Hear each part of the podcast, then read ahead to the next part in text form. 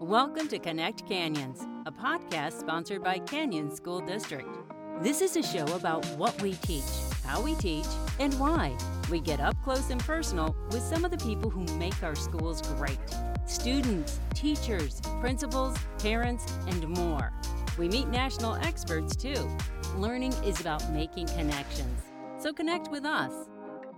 It's been said there's no business like show business, and being that it's Oscar season, the Major Motion Picture Awards show is coming up this weekend. We thought we'd chat with the organizer of CSD's own version of the Oscars, the Canyons District Film Festival.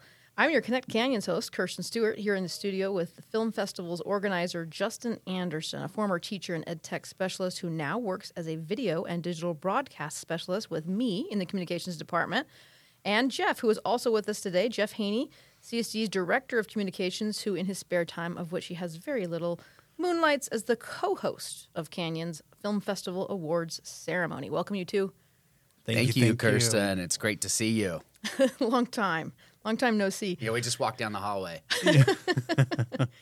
Well, I can hardly believe this, honestly. That it is this is the 14th year of the film festival, a chance for aspiring videographers to vie for bragging rights as the next up and coming Spike Lee, Martin Scorsese, or Jane Campion. Pick your director, right?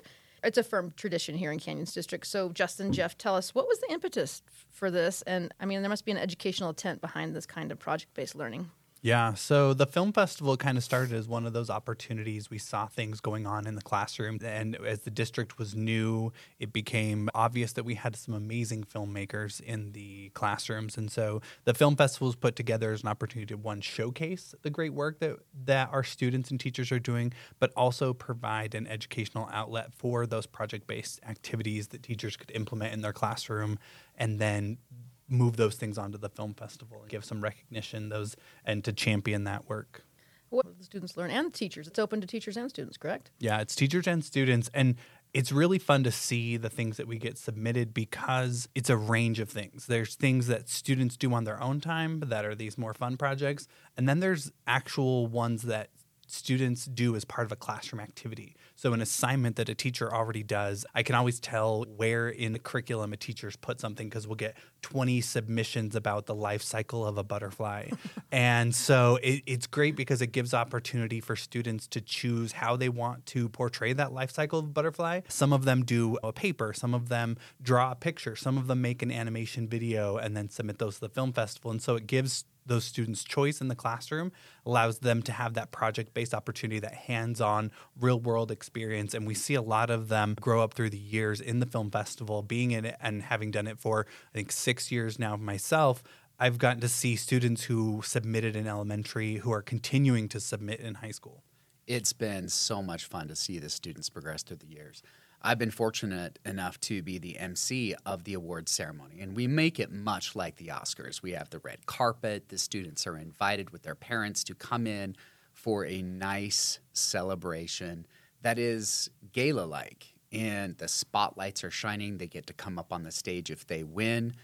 And through the years, we see students who start even in first grade submitting some entries, and you see them again in the second and the third, the fourth, the fifth, even all the way through their high school years.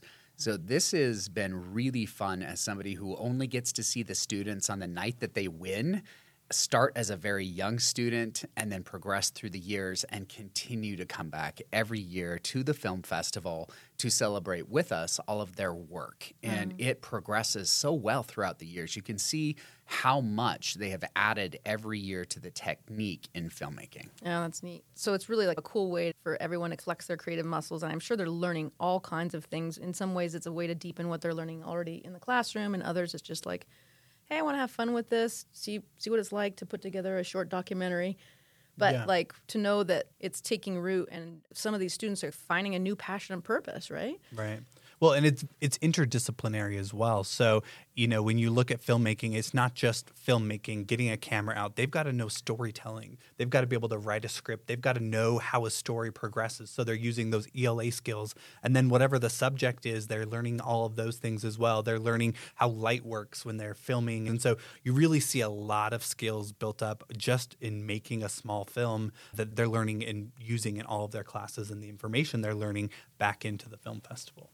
That's really cool. Talk about the different submission categories. Have those evolved over the year? Remain fairly static? What What are the categories? Yeah, so uh, film categories, there's a couple different ones we have the opportunity for. There's the short films, documentaries, animation, PSA or public service announcement, newscast, and then our teacher films. And throughout the years, they've kind of grown over time. We started with just a few different categories, and we saw that there was a lot of variety and depth out there with what the students were doing. And we wanted to make sure we honored some of what they were doing in our classrooms. And so, with all of those, they all kind of provide different time limits and different subjects, whereas the short film is usually more creative, more story based, and the PSA is going to be focused more on an issue or a topic that they're trying to get out and represent. Another fun one with the animation category, they actually get a try out new skills. We see everything from animating with a computer to a kid with a cutout of a little paper person Wow. doing stop motion or Lego people. And so you're seeing a whole breadth of things in that animation category that allows different things to shine as they grow up.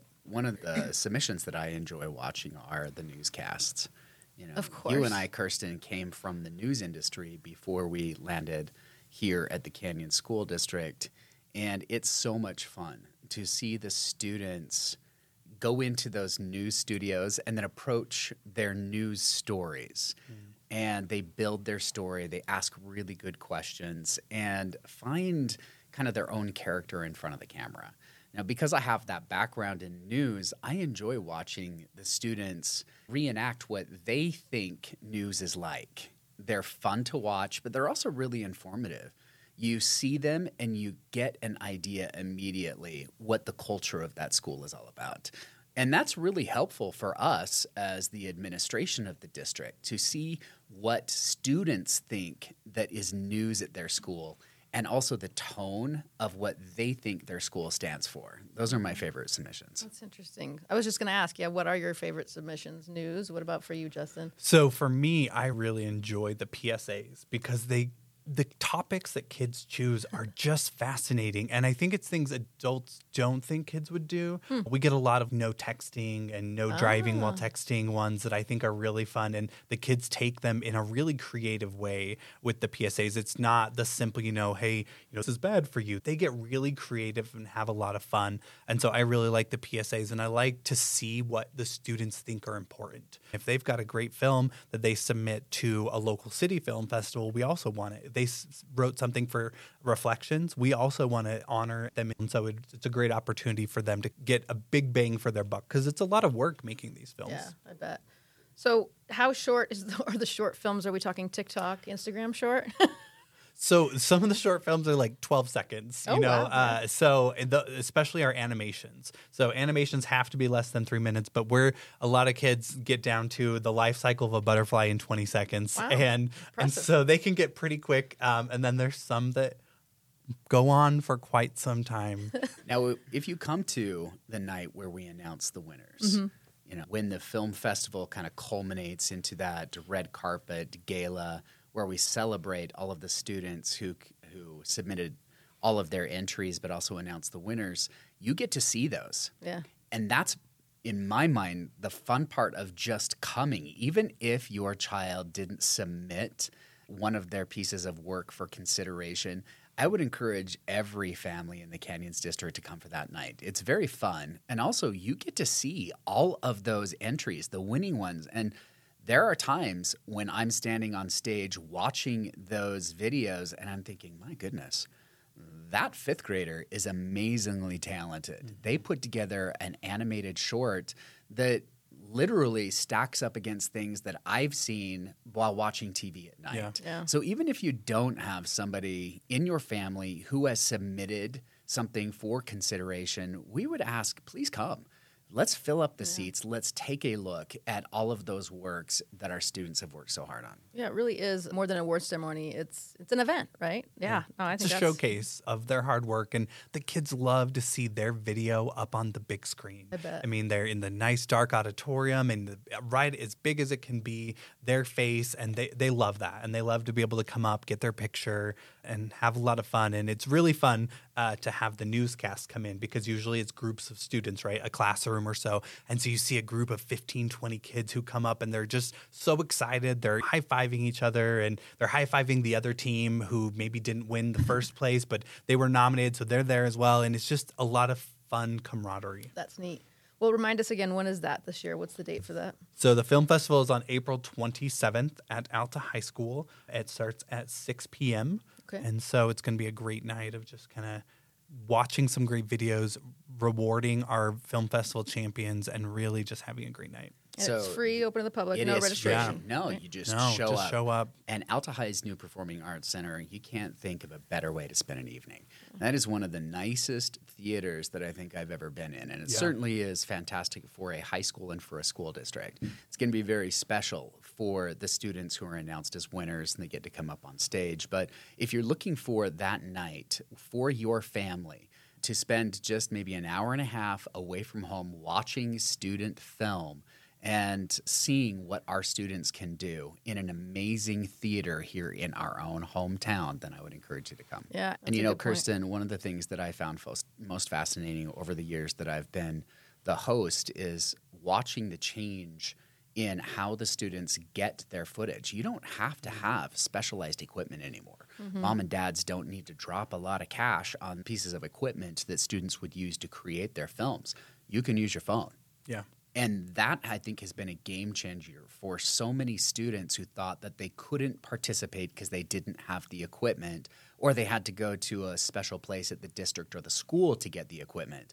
Now they just hold out their phones and they shoot their film. And it's the editing software these days is intuitive and the Yeah, you can even edit on your phone, right? you Yeah. can, Yeah. and and we have a lot of We students lot who that do do. that, Yeah. and they're so creative. They're very organic, and it's from their perspective, and that's been interesting to see and change throughout the years in the submissions we've received. Yeah, and it really has supported teachers as well because, you know, students are our number one focus and making sure that that learning continues with this we provide training and support for teachers as well so mm-hmm. teachers reach out and we go into the classrooms and help them learn these filmmaking tips how to put it into their curriculum how to teach it as a part of what they're already doing in their classroom kids have these opportunities and it's so much easier for them to make and create really cool things we see some great stuff that I night bet. I bet.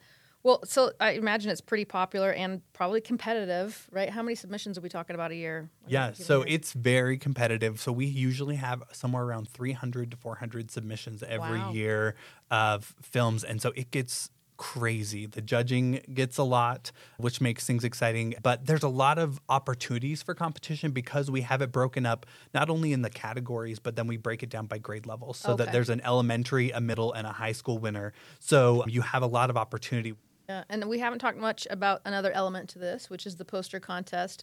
We I love those posters. We have them hanging here in the district office, right, to showcase uh, the work of our artists. The poster contest, I think, is my favorite thing, and it all kind of came out from we we were creating a poster every year, and we were like, we need more student involvement here. We want more students, and so we add the poster contest and said, okay, here's what it should have. Do something, and we get the most crazy cool submissions from students that wouldn't necessarily want to submit a video, but they still can participate through this. And so a lot of our teachers are participating in this as a class activity. They have their students make one and submit one to us. And it's really fun to see how kids interpret the film festival. Mm. And if you walk by the district office wall, it varies so much. I think the most important thing for people to realize is you can still submit. It's not too late. If you haven't started your movie yet, this is the perfect time to do so.